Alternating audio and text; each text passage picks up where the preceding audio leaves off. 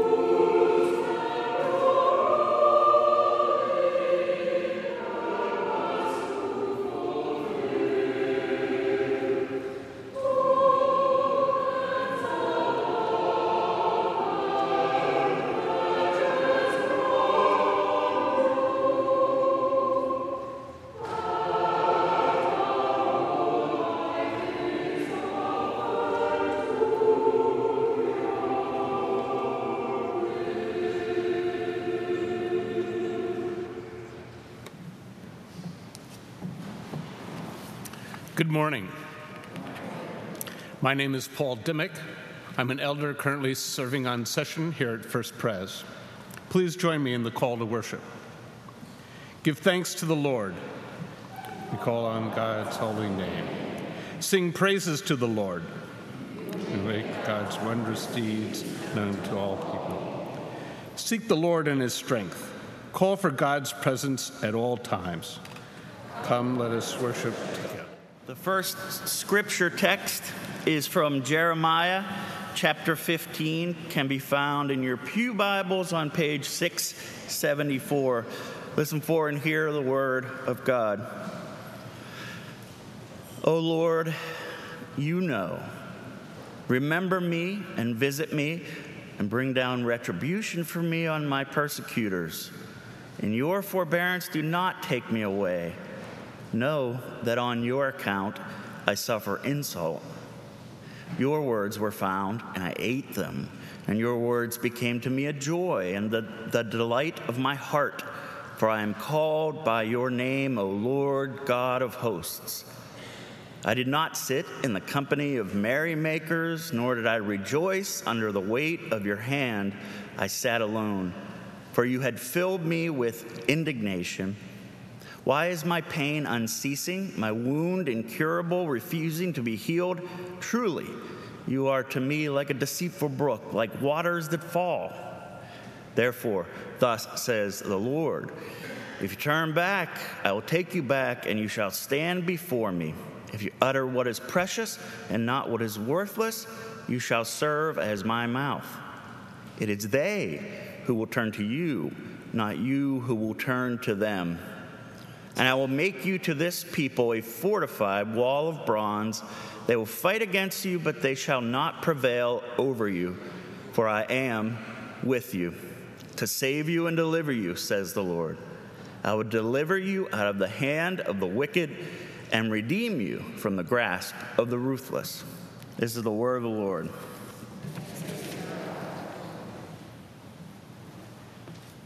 Our second lesson comes from Matthew's Gospel, chapter 16, verses 21 through 28.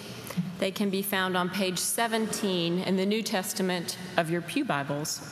Hear again God's word to you and to me. From that time on, Jesus began to show his disciples that he must go to Jerusalem and undergo great suffering at the hands of the elders and chief priests and scribes and be killed and on the third day be raised. And Peter took him aside and began to rebuke him, saying, God forbid it, Lord, this must never happen to you. But Jesus turned and said to Peter, Get behind me, Satan. You are a stumbling block to me, for you are setting your mind not on divine things, but on human things. Then Jesus told his disciples, If any want to become my followers, let them deny themselves and take up their cross and follow me. For those who want to save their life will lose it, and those who lose their life for my sake will find it. For what will it profit them if they gain the whole world but forfeit their life? Or what will they give in return for their life? For the Son of Man is to come with his angels in the glory of his Father, and then he will repay everyone for what has been done. Truly, I tell you, there are some standing here who will not taste death before they see the Son of Man coming in his kingdom. This too is the word of the Lord. Thanks be to God. And let us pray together. O Lord, as the prophet Jeremiah prayed so long ago, we ask that you would remember and visit us, that your words would come to us and fill us and be our heart's joy and delight. Let us not utter anything worthless, but say what is precious and good in your sight. For you are our strength and our Redeemer. Amen. Our gospel lesson this morning is shocking. Not just because Jesus rebukes Peter and calls him Satan, but because he does that just after Peter has confessed that Jesus is Lord. And Jesus has declared that Peter will be the rock on which he will build his church. This section of Matthew's gospel that I read a few minutes ago comes immediately after the text we read last week. You all remember this scene. Jesus asks his disciples, Who do people say that I am? And they say, Some people say you're John the Baptist, or Elijah, or Jeremiah, or a prophet. And Jesus asks them, But who do you say that I am? Peter, the beloved disciple, is ready with an answer. I sometimes think of Peter as that student in school, maybe it was one of you, I think maybe it was me, who raises his hand so high and so enthusiastically that he can't even stay in his seat. You can almost hear Peter saying, I know, I know this, call on me. Peter, so eager, so assured, proclaims confidently to his teacher, You are the Messiah, the Son of the living God. Peter gives the right answer and he makes a confession of faith, and he gets more reward than any student could ever have hoped for. Jesus says to him, You are Peter, and on this rock I will build my church, and the gates of Hades will not prevail against it. I will give you the keys of the kingdom of heaven. And whatever you bind on earth will be bound in heaven, and whatever you loose on earth will be loosed in heaven. This must have been like getting an A plus in faith for Peter. Affirmation, a promise that not only was he right, but he would be the foundation of the church, Christ's body on earth, and nothing, not even death, would prevail against it. Peter would have the keys of the kingdom and maybe a cupcake, apparently. He would have authority and power and influence.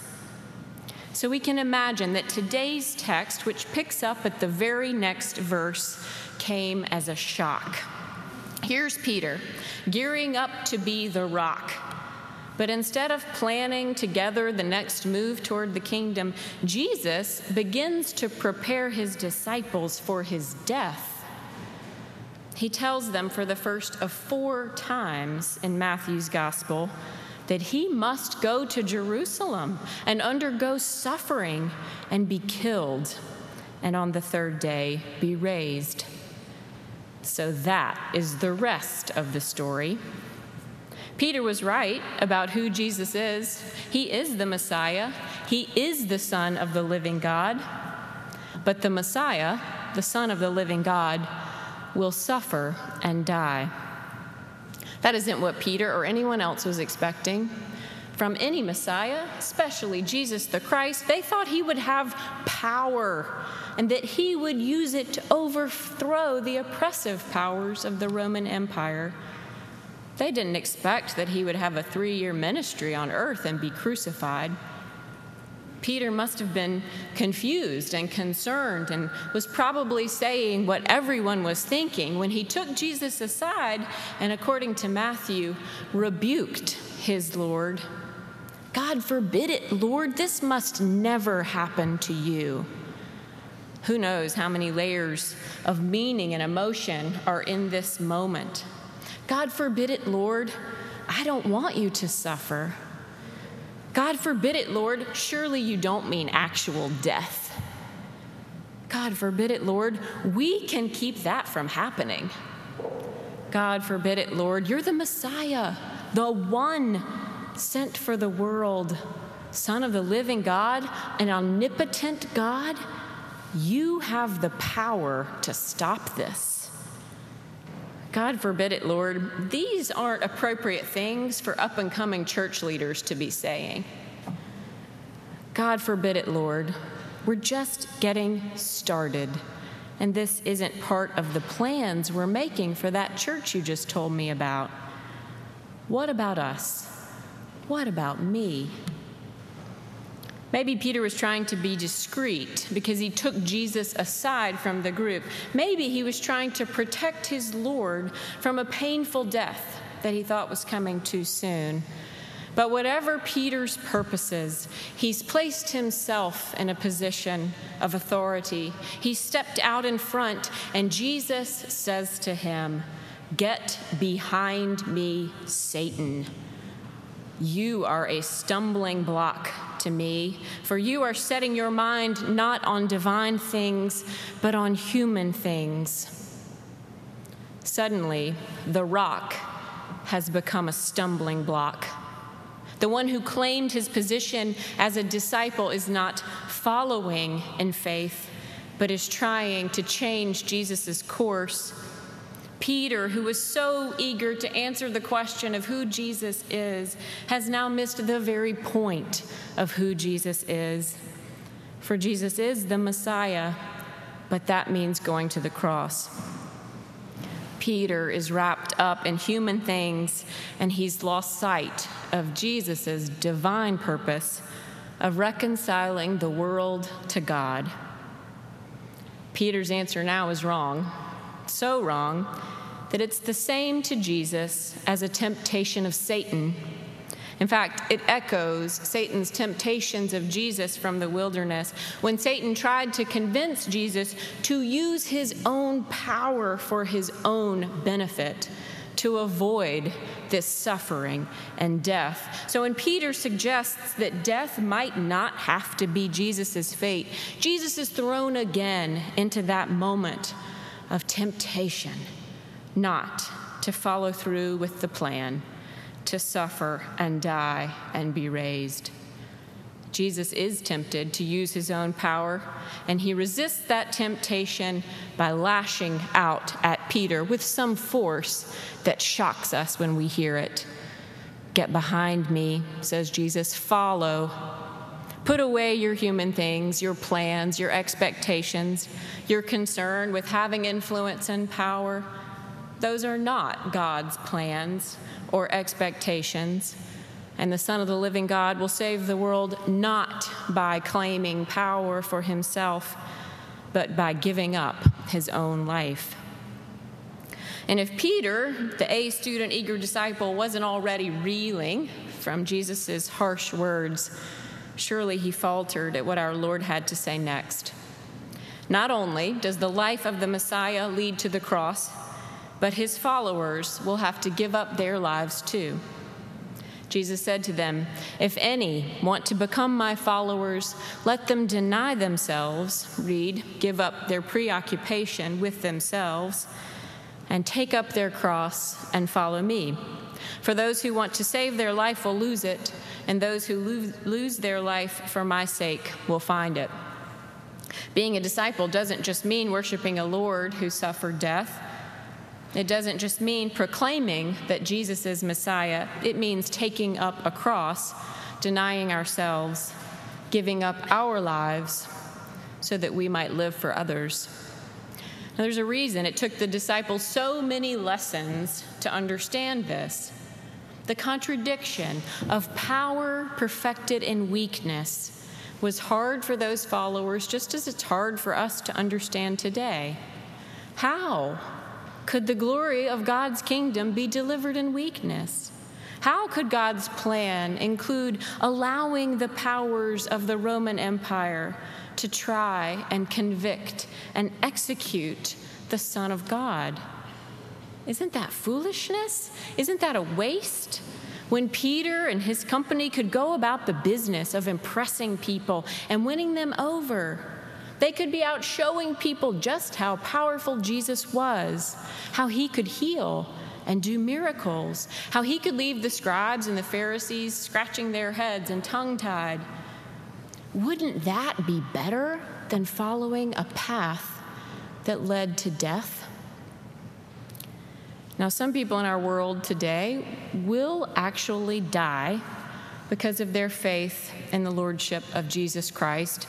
But because of our time and our context here, probably not anyone who's worshiping together this morning. And I feel confident that none of us will have to endure the horror of death on a cross.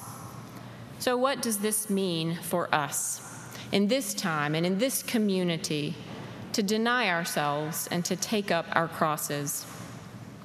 There's so much of human limitation and divine mystery wrapped up in this exchange between Peter and Jesus. But as I've been rereading it this week, I've been struck by this scene as a negotiation about power. Power. The dictionary definition of power is the capacity or ability to, to, direct or influence the behavior of others or the course of events. It's woven throughout this conversation. Jesus seems to have promised Peter a certain amount of power, status as the rock on which the church will be built. Peter has claimed power, has elevated his own status, asserting himself while Jesus is trying to teach his disciples what faith will require of them. Jesus has been tempted to use power and has denied that that temptation will hold him. And he's made this confusing statement that the Son of Man will suffer and die, but will also come with his angels in the glory of his Father. In other words, Jesus has revealed a plan to give up power, but has also promised glory. He's made it clear that following him will mean not giving power to what we want but committing our lives to the witness of this Messiah. He's made it clear that our minds should not be set on human things, and wanting power is a very human thing. It's almost cliche to say that our culture and our economy value power. Comes in so many forms. There are obvious kinds like winning wars or using military force. There's the power that comes with having prestige and resources, the power that gives you a voice in a conversation or a seat at so many tables. There's the kind of power that comes from holding a position, like being respected, given authority because of an office. There's power in our status, race, gender, geography, and the credentials we have in the company we keep, in the images we create about ourselves, in the neighborhoods we live in, in the car we drive, in the school we went to. The list could go on and on. There's power in things we cannot change and in things we can. And there are so many kinds of power that are less obvious, less explicit. There's influence we have when we use our ability to speak or to be silent. There's the power or lack of power we have when we relate to others. Power is all around us. It's part of our daily lives, whether we have it or not, and whether we've pursued it or not. And the reality of human life is that most of us have pursued it. Most of us have wanted power, and when we have it, we've used it for ourselves. Because that's the thing about power. When we have it, we want more. We want to have influence. We want to feel respected. So we do whatever it takes to keep our positions. We can see all around us what it looks like when people use power in self centered ways. We see when public figures use their platforms to promote themselves. We see what happens when decision makers preserve their positions rather than taking a stand against injustice. We see that a strong image is more important to our culture than risking the vulnerability that comes with telling the truth. We know that it's easier to stay in our own circles where people are more or less on the same playing field and not face the discomfort of any power disparity. We're surrounded by a culture that prioritizes power, so we can understand Peter's shock at the news that Jesus would follow a divine plan into weakness and death. None of us wants to be weak or to belong to a weak church or to be citizens of a weak country or to raise weak children. And yet, if we're honest with ourselves, we also know from some experience somewhere along the line, maybe once, maybe a few times, maybe every single day, what it feels like to be weak or vulnerable. And that is where we start to understand the power and the scandal of the cross that Jesus chose weakness, gave up his earthly power in order to conquer death. A life as followers of Jesus Christ means denying ourselves, giving up our earthly power too. But this isn't a gloomy forecast for a downer of a life. That was supposed to be funny. You can smile at that. I know it's hot. Taking up our crosses also means confessing a different kind of power the power Christ holds over death forever. Taking up our crosses frees us from a life of having to fear death and weakness. Taking up our crosses frees us from ourselves so that we can live for others. It means not seeking attention, but seeking mutual relationships it means valuing sacrifice over image or credit. It means living in gratitude for what Christ has done. It means that we give our lives in love because in Christ we have gained life itself. Following Christ means that we will know weakness and vulnerability, and that if we have power and influence in this world, we'll use them to share light with those who do not have power and influence in this world. And not just us, each of us, but the church too. The church, capital C, church, not just this congregation we're in this morning.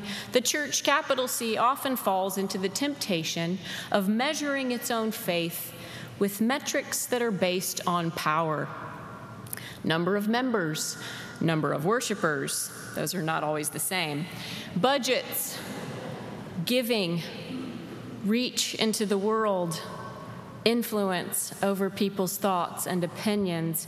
That's why shifts in membership and declining numbers have been reported so often as a crisis for the church. Why there are outcries about whether or not the church is dying.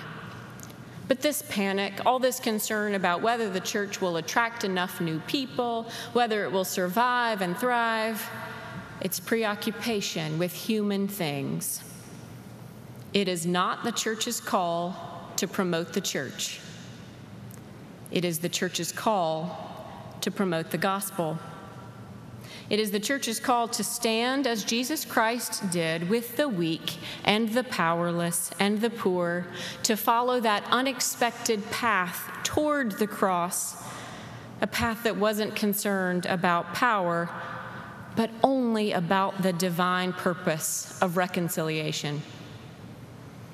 A few weeks ago, a group of women from this congregation, some were here this morning, gathered at Montreat, the Presbyterian Conference Center in the North Carolina mountains, to participate in their annual women's conference. The keynote speaker that weekend was Rachel Held Evans. She's a Christian writer and blogger and speaker and, and sharer of her own winding path of faith. Rachel, in her address, spoke about this dynamic of the church being obsessed with maintaining its own status. And she writes this in her book, Searching for Sunday Death is not something resurrection people worry about. G.K. Chesterton put it this way Christendom has had a series of revolutions, and in each one of them, Christianity has died. Christianity has died many times and risen again, for it has a God who knows the way out of the grave. Rachel goes on As Christians in the United States are forced to gauge the success of the church by something other than money and power, I hope it looks like altars transforming into tables, gates transforming into open doors. A kingdom that belongs not to the rich, but to the poor, not to the triumphant or the powerful, but to the meek, not to the culture warriors, but to the peacemakers. Where are we this morning, friends? What power do we hold? What status are we preserving? Will we choose, because it is a choice after all, to follow Jesus Christ, knowing that confessing Christ as Lord means denying ourselves and living for others? As negotiations for power swirl around us in the world and in ourselves, may we choose to live as witnesses to the love of a Lord who chose to die for the weak, for the vulnerable, for us. Amen. Friends, did we in our own strength confide, our striving would be losing? Let us go from this place with the courage to take up our crosses and to choose lives lived for others in the name of Jesus Christ, knowing that as we go, Christ's own grace and peace go with us. Amen.